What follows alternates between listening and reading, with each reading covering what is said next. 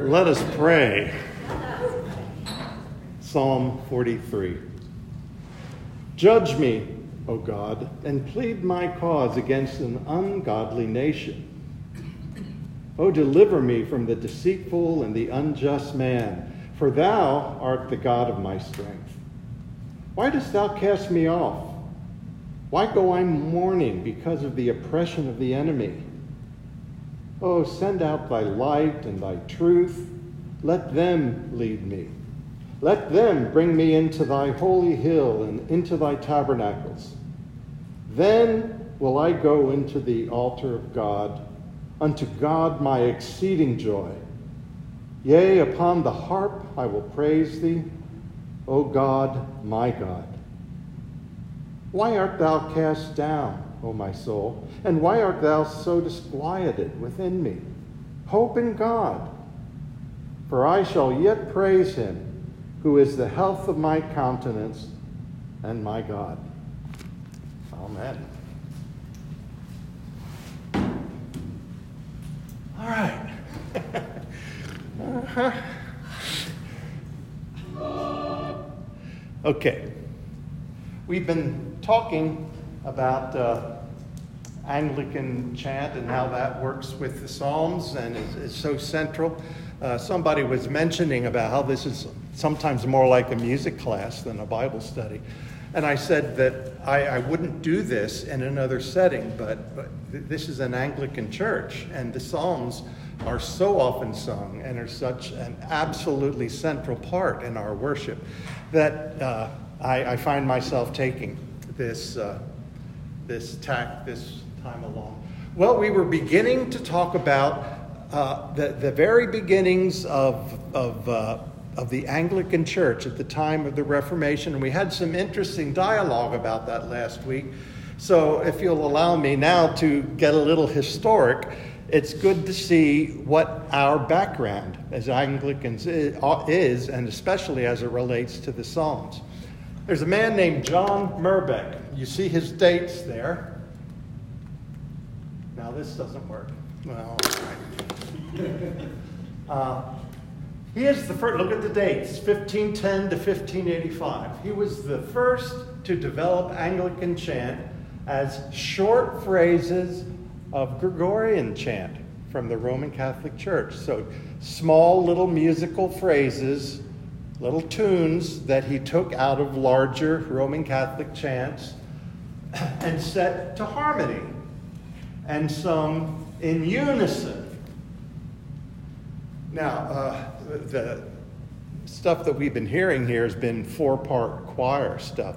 But originally it was intended to be done in unison. You'll notice if you're going to sing this and you're a bass, for instance, you don't have a note for every syllable of text here. So this was intended to be accompanied, and uh, the singing would have been all in unison. Now, this, uh, some sources uh, said 1550 and some said 1549, but it's roughly the same thing. It didn't last long, Merbecke's work, because it was made obsolete because of a new prayer book that came along and the words were a little different and, and it changed. Uh, changed what was, I don't know enough about it to give details. Maybe some of you do. Uh, but then, shortly after that, as we'll see in a minute, uh, there was a huge move in England to get rid of choirs and organs. And so it's only much later, like 100 years later, when Anglican chant uh, comes onto the scene. Now, I, I just put this together this week, and I don't mean to make your eyes cross, but if you're into the history of this whole thing, we can learn a lot about the beginnings of our worship in England from this.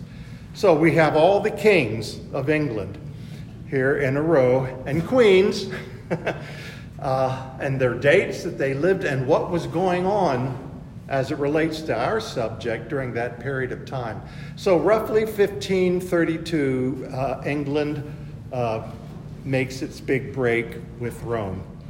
Uh, or we might say Rome makes its break with the English church because it was Rome that did the, uh, did the excommunicating, not, not England.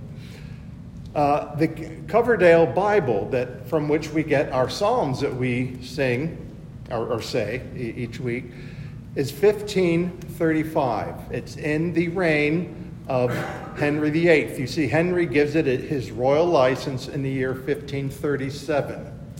So we have the Coverdale Bible that's uh, functioning at that point. Henry dies. His son Edward VI takes over, as you see, just for six years. He's not a healthy little boy. Uh, there is an Edwardian iconoclasm. Now, I'm not speaking of icons now, but I'm speaking of uh, statues, uh, music, organs, things like that. Edward is more Protestant, more uh, devoutly Protestant than, than Henry was, and so he's very strongly influenced by what was going on with the Calvinists in Geneva. In 1549, you see the first Book of Common Prayer and Merbecke's Anglican chant that I just showed you. But in 1552, the Book of Common Prayer is revised.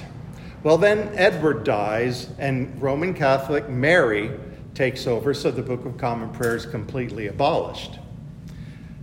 And she just reigns for what, five years or so. She dies, and Elizabeth I takes the throne for a good long time. The Book of Common Prayer is modified and it's reintroduced. Now, musically, what's going on in this period of time gets really complicated, and I, I, don't want to get into it too much except to say a lot of it is just psalm singing. And uh, in the high like the, the chapel royal where the royals did their worshiping, there was more advanced musical settings going on. But in the average church, it was basically just psalm singing as far as I understand it. All right, so Elizabeth dies, James I comes onto the scene, and again, the Book of Common Prayer is revised uh, right after he uh, takes the throne. Next in line is Charles I. You see his dates there, and some things start to happen now. Remember, Charles I is the last one before the uh, uh, Cromwell and the uh, what we call the uh, interregnum. Is that the, the, right word for that? Yeah, yeah, between the kings. And so, uh, but while Charles is still on the throne, look what's happening. Sternhold and Hopkins comes out with an English Psalter. There were different psalters that were being used, but now Sternhold and Hopkins puts out theirs and it catches on really well. In 1643, there's a horrendous iconoclasm that goes on. And here is a report of it. That now again, this is during the reign of Charles I. The Puritans and Charles I are at loggerheads with each other and both fighting for power. And uh, the Puritans want more plain worship. Uh, it wasn't, the Reformation was not pure enough as far as they were concerned.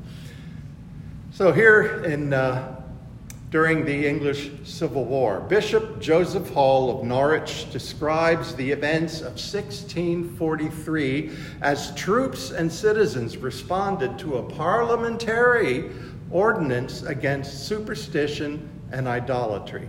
This is a parliament that is controlled at this point by the Puritans. Lord, he quotes, Lord, what a work was here. What clattering of glasses, what beating down of walls, what tearing up of monuments, what pulling down of seats, what wrestling out of irons and brass from the windows, what defacing of arms, what demolishing of curious stonework, what tooting and piping upon organ pipes.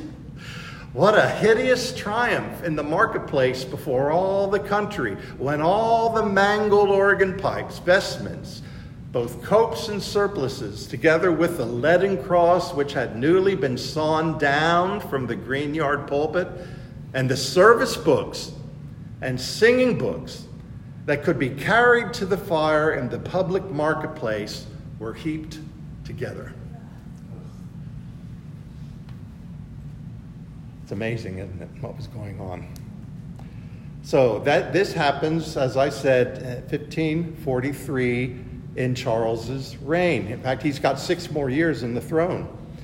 In 1645, the Book of Common Prayer is again shoved aside and is replaced by what was developed by a group of theologians who gathered in Westminster uh, and, and developed the Westminster Confessions of Faith and also put together a directory of public worship. And here's what it says in the section on the singing of psalms. Charles I is still on the throne. It is the duty of Christians to praise God publicly by singing of psalms together in the congregation. And also privacy, nothing about plain chant, nothing about Anglican chant, nothing about choirs, psalms together in the congregation, and also privately in the family. In singing of psalms, the voice is to be tunably, gravely ordered, but the chief care must be to sing with understanding and with grace in the heart, making melody unto the Lord. There he quotes uh, from Scripture. That the whole congregation may join herein. Everyone that can read is to have a psalm book, and all others, not disabled by age or otherwise, are to be exhorted to learn to read. But for the present, where many in the congregation cannot read, it is convenient that the minister or some other fit person appointed by him and the ruling officers do read the psalm line by line before the singing thereof. That would go like this Praise God from whom all blessings flow. Praise, God from whom all blessings flow. Praise Him, all creatures here below. Praise Him, all creatures here below. See some of the problems already. line by line, verse after verse after verse. Some of the Psalms were quite long. And this is how it would go. Sometimes the precentor, was the name of this person, uh, couldn't sing very well. So he would say the line, and the people would then sing the tune as they had it in their heads. and this was a problem carried over to the United States and early worship in New England. And uh, that some of the people reporting on the worship in New England said that sometimes there were two or three tunes going on all at the same time. All right. So, moving ahead past all of, are any thoughts or questions about that? I probably wouldn't have any answers, but uh, Father? I should point out that though that was during Charles I's reign, it was not Charles I's uh, preference. Oh, no. The, uh, right. No. Just, just to clarify, yeah. Charles I was against this, eventually the loggerheads. Oh, you did mention loggerheads. Yes, I did indeed. but thank you for pointing out. It's very, very much the case. That's just to be pernickety a little bit earlier. The, yes. About the excommunication between Rome and, and England. It was never the English that excommunicated Rome. The Romans excommunicated the English, but 30 years later. It wasn't okay. in the 30s. It was in the 60s. Okay. When it was when it was apparent to Rome that England was not coming back, then they decided. Okay. Very, so thank you. There I, were hopes for 30 years that I did English not know that. Come back. Yeah. Although, to that point, as I was putting this together, it became clear to me the assigning of exact dates to a lot of this that was going on is gets you in the ballpark. But these were, I mean, the iconoclasms went on for years. So the fact that there was just one date there doesn't mean it all happened then. All of this gets mishmashed depending who you are, where you are in England, and uh, who's in charge, where you are. Things change all the time.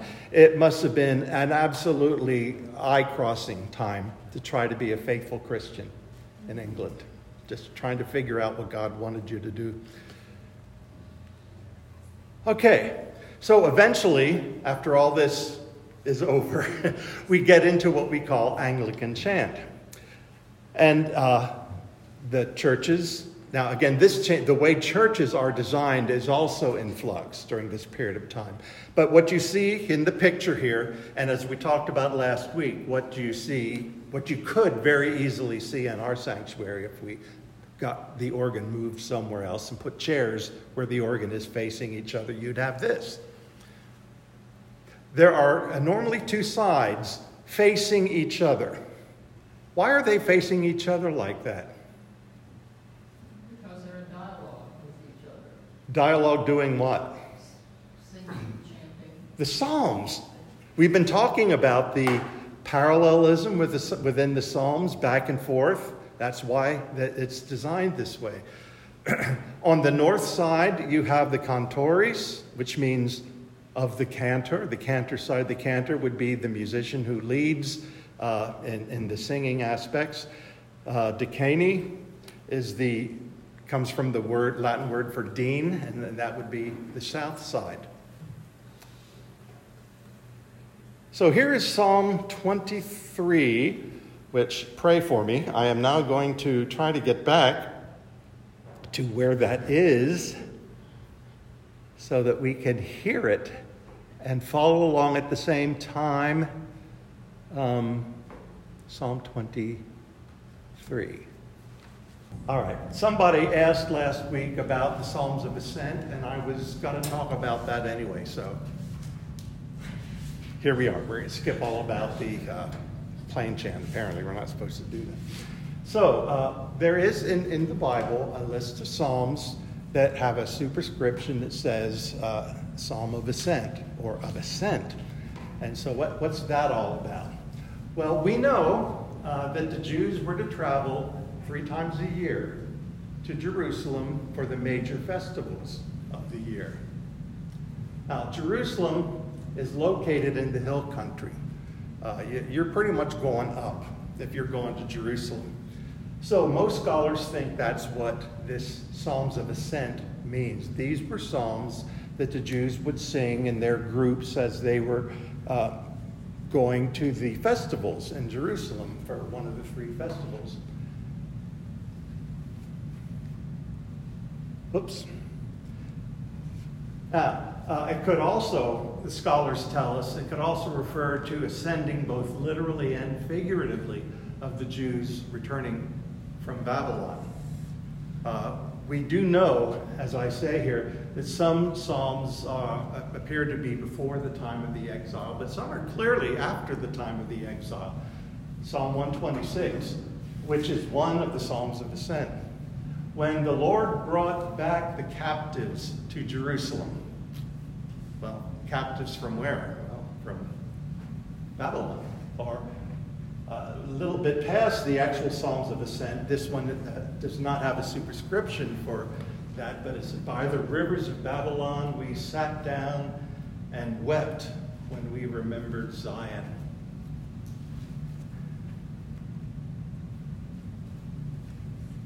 Now, there's another theory that uh, in the, the, temple in Jerusalem, this is a model of the temple that they have built up uh, just north of the main part of Jerusalem, uh, outside of a, a, hotel. They built a mock up of Jerusalem with buildings about this high uh, from the time of Jesus. And so, this is the best interpretation of what the temple looked like. Surrounding the outside would be the court of the Gentiles, a huge, huge area where Gentiles could go. Then there is a wall, and then you have this area, which was known as the court of the women. And then there were 15 steps. If I can remember right, uh, steps of Nicanor or something like that. Uh, and that led into the uh, inner court, where was the altar and the basin for the washings and where all the sacrificing was done. Of course, only men were allowed to go back there. But these 15 steps got involved in some of these celebrations, uh, processions of the priests and all that. And some think they may have read one of these uh, Psalms of Ascent as they ascended up these 15 steps, since there's 15 Psalms of Ascent. Well, let's take a look at one of them, and it's Psalm 21. Again, levavi oculos is just the Latin for the very first words. I will lift up my eyes unto the hills. Let's let's do this psalm together and let's pay attention to the parallelism that exists within each verse. So I'll be the the precentor, the deacon, or the uh, uh, cantor. Cantor, thank you. Uh, and you do the, the follow up. I will lift up my eyes unto the hills. From whence cometh my help? My help cometh even from the Lord. Who hath made heaven and earth. will not suffer thy foot to be moved, and he that keepeth thee will not sleep. Behold, he that keepeth Israel shall neither slumber nor sleep. The Lord himself is thy keeper. The Lord is thy defense on thy right hand. So that the sun shall not burn thee by day, neither the moon by night. The Lord shall preserve thee from all evil. It is even he Lord shall preserve thy going out and thy coming in from this, from this time forth forevermore. Uh, all the time of speaking whole verses makes me confused, and probably you too. All right. Uh, now, in the many places in the Anglican tradition, there is this idea of pausing, even when they do the uh, the parallelism within the verse. There's a pause. I will lift up mine eyes unto the hills from whence cometh my help. That's a tradition. I don't know how that got started or why. Again, some of you probably do. Um, but to me, again, as I just think of this in my training in the study of the Psalms as literature, that seems to destroy the whole point of the dialogue that's going on. I mean, sometimes we're right in the middle of the sentence. Behold, he that keepeth Israel shall neither slumber nor sleep, we would say um, to put an artificial pause there has its reasons. I guess it keeps people together in a worship service. But to me, it uh, kind of spoils the parallelism that, that's going on there.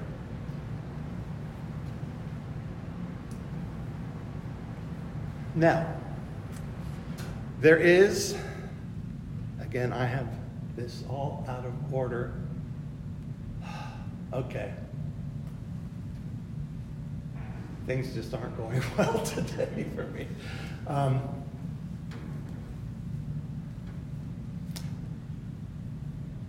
okay, we're going to do this even though it's out of order. Everything's out of order today. There is a way. When I was organist at St. James Episcopal Church up in Piney Mountain Road, heading out north uh, on, on uh, Pleasant, Pleasantburg, uh, turn off to the right and go up there. While I was in, when I was at a conservative Presbyterian seminary, I was the organist at a not so conservative Episcopal church. But I had a good two years there. And their congregation sang the Psalms every week. They did it to a very simple tune that I'm going to teach you right now. Uh, it goes like this. Da da da da da da da da da da da da da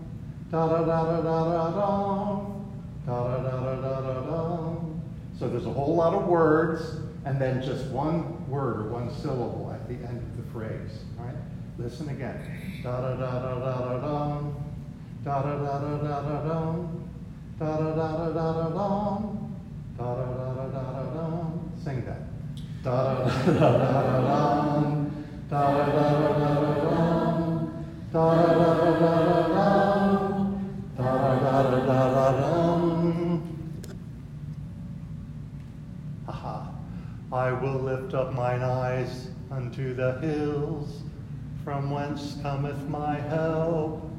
My help cometh even from the Lord, who hath made heaven and earth.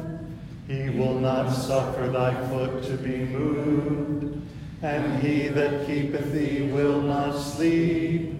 Behold, he that keepeth Israel shall neither slumber nor sleep. The Lord himself is thy keeper. The Lord is thy defense upon thy right hand, so that the sun shall not burn thee by day, neither the moon by night. The Lord shall preserve thee from all evil. Yea, it is even he that shall keep thy soul. The Lord shall preserve thy thy coming in from this time forth forevermore. Glory be to the Father and to the Son and to the Holy Ghost, as it was in the beginning, is now, and ever shall be Okay. that musically speaking, the music would go like this.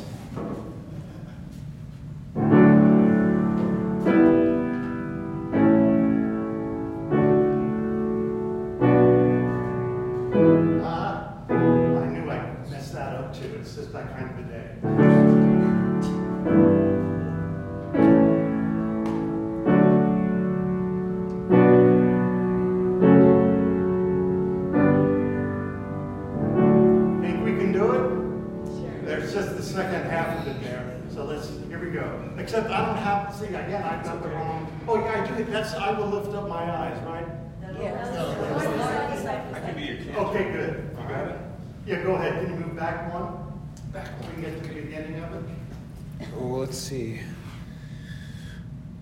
Please. Yeah. yeah.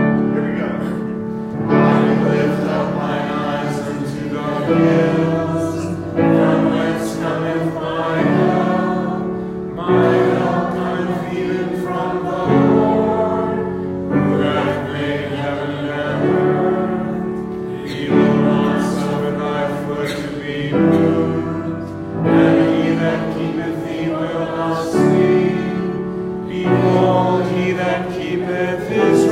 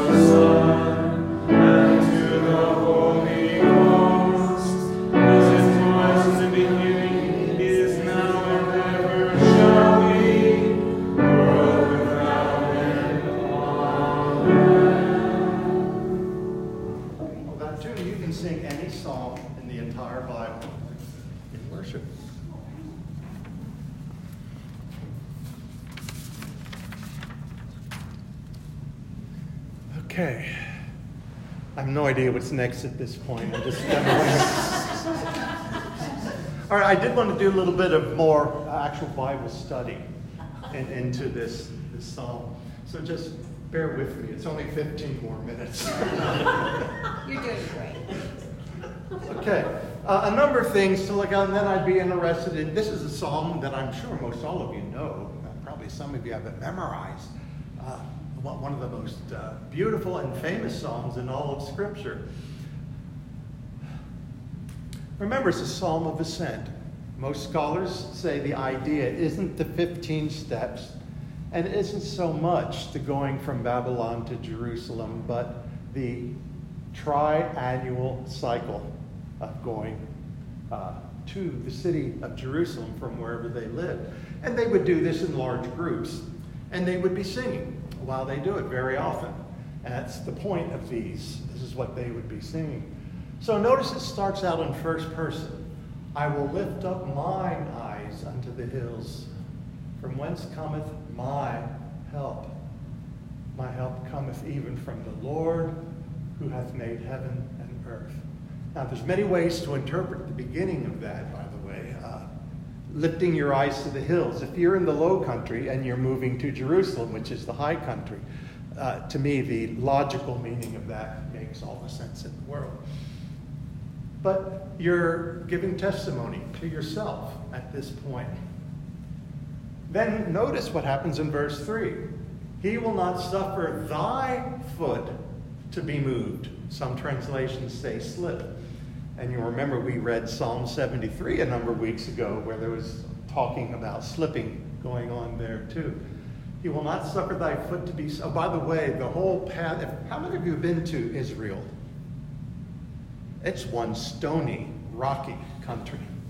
So there are rocks all over the place. Uh, I, it was amazing to me how many rocks were in the ground. Even when they had, you would think, had cleared the land for uh, agricultural purposes centuries ago, but still there's just rocks everywhere. Uh, so this, this kind of language would make all the sense in the world to them. But it's now not me anymore, it's you. He will not suffer thy foot to be moved. Remember we talked before about Colossians 3:16, let the word of Christ dwell in you richly, as with all wisdom you teach and admonish one another with psalms and hymns and spiritual songs. Well, here it is in this psalm. As they're going up they're encouraging each other, they're admonishing each other. He will not suffer thy foot to be moved, and he that keepeth thee will not sleep. Behold, he that keepeth Israel shall neither slumber nor sleep. The Lord himself is thy keeper. The Lord is thy defense. Some translations use the word shade at that point. Two very different ideas, I guess. Uh, I guess you could argue that they mean the same thing, but when I think of the use of the word shade there, it's hot and you're walking all day. And so the idea of God providing some shade, some comfort and relief from the sun, which uh, mentions sun somewhere on the line here. Yeah, so that the sun shall not burn thee by night. So the word defense we understand, but uh, the, the word shade takes you in a different place. So that the sun shall not burn thee by day, neither the moon by night. The Lord shall preserve thee from all evil. Yea, it is even he that shall keep thy soul. The Lord shall preserve thy going out and thy coming in from this time forth forevermore. I could say some more about it, but where, where, do you, where does your mind take you for this very famous and beloved song? Anybody have some life experience that relates to this hymn?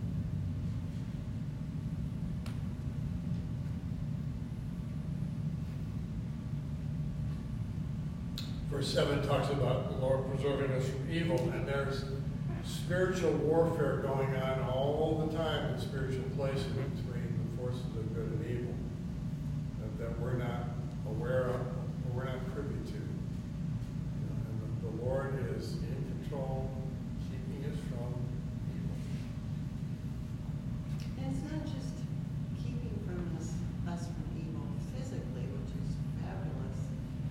I've often said to Jim, I don't think we know half of what's going on, for instance, in our government, because that can get you down uh, spiritually, mentally.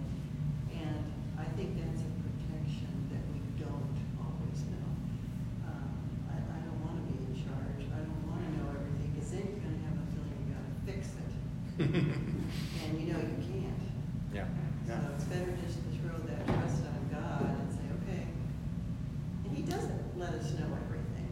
And from the That's for beginning sure. of the Bible, he doesn't let us in on every single step. Thank you. Anything else? It's, it's like a message of uh, a journey. There's a picture there of going somewhere or being outside under the sun at the daytime and the, the moon at night. And, and you're going out and you're coming in. And it reminds me of uh, Psalm 23 with, uh, Yea, though I walk through the valley of the shadow of death, I shall fear no evil. So in other words, you're, you're able to go out, you're going to be down by pastures, you're going to be up on mountaintops, you're going to be down in valleys. And anywhere you go and any, anything that occurs to you, you're going to be okay. It's, it's, a, it's a similar message. Mm-hmm. I think too, we see the, the poetry here more than in, in a lot of other songs, but I mean, think of all the different anthems and music that have been composed with these texts. And It's just Yeah. beautiful, beautiful, I mean, those thoughts and the way they're said are just, it's beautiful. Good. Yeah. Now, a uh, skeptic might come and say, these are false promises. horrible things happen to Christians. Terrible things. Terrible things are happening to Christians every day in places all over the world, more than we'd like to think about right now. In what sense is this psalm anything other than pie in the sky? Doesn't say I'll protect you from any evil or any wrongdoing that's ever going to happen in your life. It's a, it's a psalm of hope that God's going to be there. It says, The Lord shall preserve you from all evil. But, but that does not necessarily mean that no evil will ever come to you.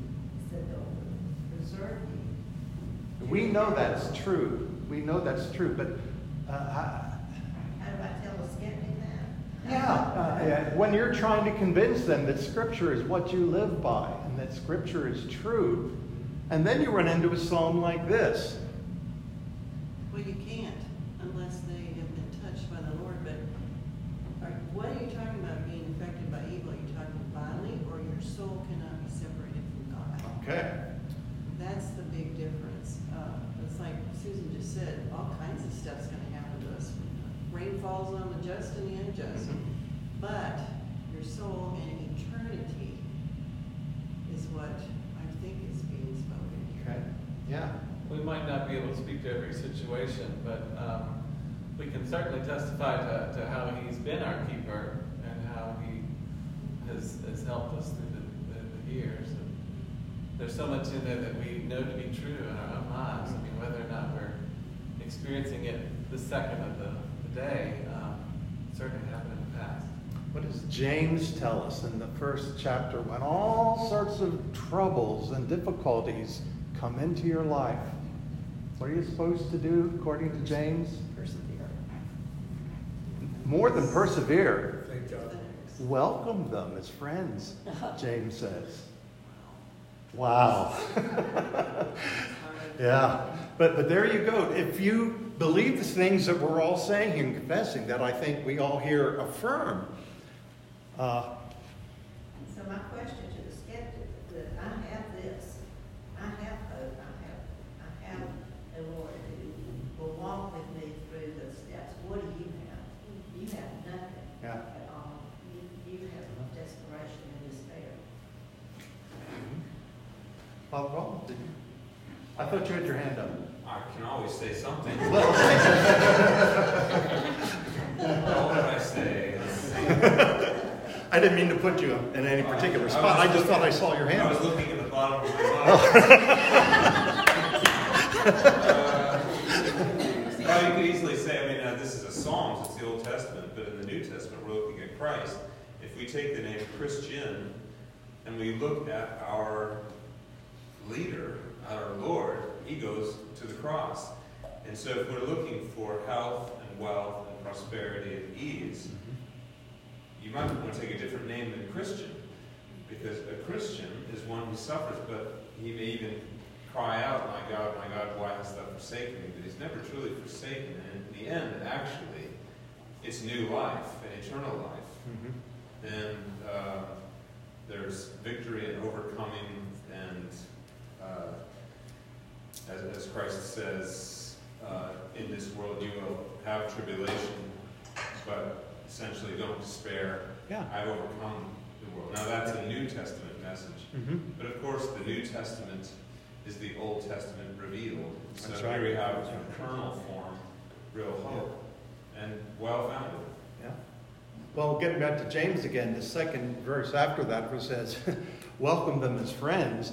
Uh, the, the trials, and it says because they develop your faith, they develop character.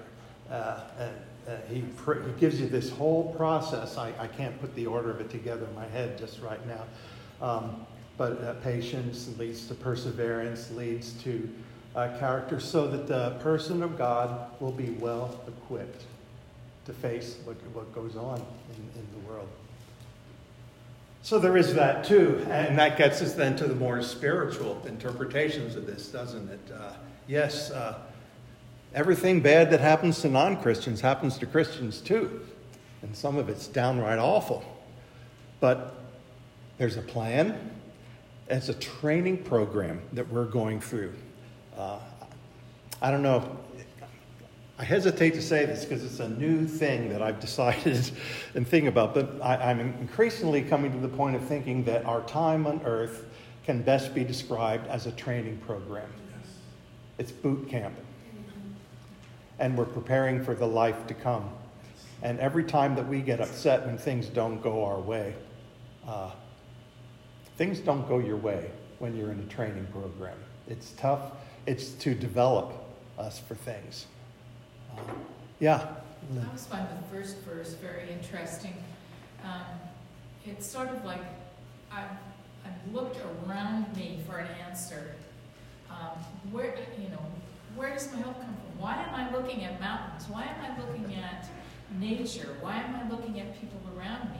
My help, the second verse reminds me, my help comes from the Lord, not from the hills. Mm. Yeah. I heard something along the same lines once. I don't know who said it, but they were saying that the, uh, a lot of times the pagans had their idols in the hills mm-hmm. and the mountain places. Mm-hmm. And that, so the answer to that is implied no, my help comes, comes from God. Uh, Bob, you mentioned boot camp. Well, Dr. Norman Vincent Peale, whose tagline was the power of positive thinking. Yeah he'd be on the left side of the Protestant spectrum. I wouldn't agree with a lot of his theology, but he said exactly that mm-hmm. 60 years ago. He said that this life is a boot camp to get you ready for the next. Yeah. He said exactly what you said. Which uh, puts an interesting spin on exactly what the next life is going to be all about. In what sense, then, uh, is all, all, this training that we go through through our uh, through our few years here on earth, uh, what is that actually preparing us for in a detailed way? What, what's You're heaven like in that regard? See Elijah or Elisha or, or Seth or Moses or something, you'll know their life story. Oh, Moses, tell us about the Red Sea. You know, you'll know. Yeah. You'll be instant friends because you know their story. Yeah. Yeah. Gene? Yeah, I heard a priest once say that uh, he looked up and says, uh, some of us are doing what you just said, you know, boot camp, and others are cramming for the final. When you get to a certain age. Like my age. Yeah. Cramming for the final. ah, okay. Well, you know, when, and I've got to, I got to jump on that one too. Um, if we don't rejoice in the Lord always, we have nothing to say to the world. Um, I remember a lady named Mrs. Sorgensen who was suffering and dying in a nursing home. Wonderful Christian lady in pain, laying there in the bed had come. We came and visited her as part of our church. Still, are you still rejoicing in the Lord, Mrs. Sorgensen? Oh, yes. I don't know what I do without it. That is a testimony. Yeah. Yeah. All right. Very good. Well, you kind of hit on that when you said um, people who are in church never underestimate that they're watching you, not just you personally, but individuals, that they scan the room, and that that is a testimony. Absolutely. So. Absolutely. Sometimes, like, it's like you're doing it, you don't know it, you're caught unaware. yeah. And yet all this emphasis on some churches is you go out, and you gotta do all this stuff, busy work, which isn't bad, but it's almost what's, what do people really notice? not what you say, maybe it's what you do, I mean, or is it the other way, maybe people are, I think you really get it when you said people are watching, and I think especially new people coming in, they go, what's this all about? We're reading this book, and we read the same thing every week, well, we don't, part of the service we do, but there's a lot of new stuff, and tweaks the brain. When I, yeah, when I was still in the Presbyterian Church USA, there was our national leader of, uh, of ministries to youth. His name was Roger Nishioka. And he reported one time, he said, You know, I go all over the country, Presbyterian churches, and I talk to kids. That's my job, that's what I'm supposed to do. And I ask them, What are you looking for in a worship service? And you'd expect him to say upbeat music or, you know, something cool or something like that. And he said over and over again, what I hear from the youth is they want to see genuine worship. They want to see people who mean business. And they can tell it by simply looking around the room. And that, that's what we're talking about here. Now, that was a different generation, but uh, I wouldn't be surprised if it's pretty much true in, in a lot of generations. Well, you can short sell yourself by not thinking about that. And Father Paul said the reverse was, people notice you're not there Yeah. last week, because that says something too. So the more of us that are there and in true worship, we are worshiping, but there's something else going on in the room, especially for those that are hurting or somebody that's new, any number of reasons. And we, I think that's the way the devil short sells us, that we think we're rote, or we're just doing the same thing. Is this really having any effect on me, on anybody around me? Well, we we usually don't think of anybody around us, we think, what's it doing for me? I think there's a lot of ways the devil makes us feel weak, or tries to make us feel weak and insecure, or that we're not of any effect. And I think by participating in the things we do every Sunday, it reinforces, in me anyway, and I would assume as a group, um, and it builds you up in a way. I don't mean puffs you up, but it gives you that, besides the communion, to go out and live your week. It does a, a lot for you. Paul ca- the word edification in that regard. We, we are edified. Okay, well, we started late and we're ending late, but this seems like a good place to stop right now. Thank you for your patience, and we got through it. Thank you.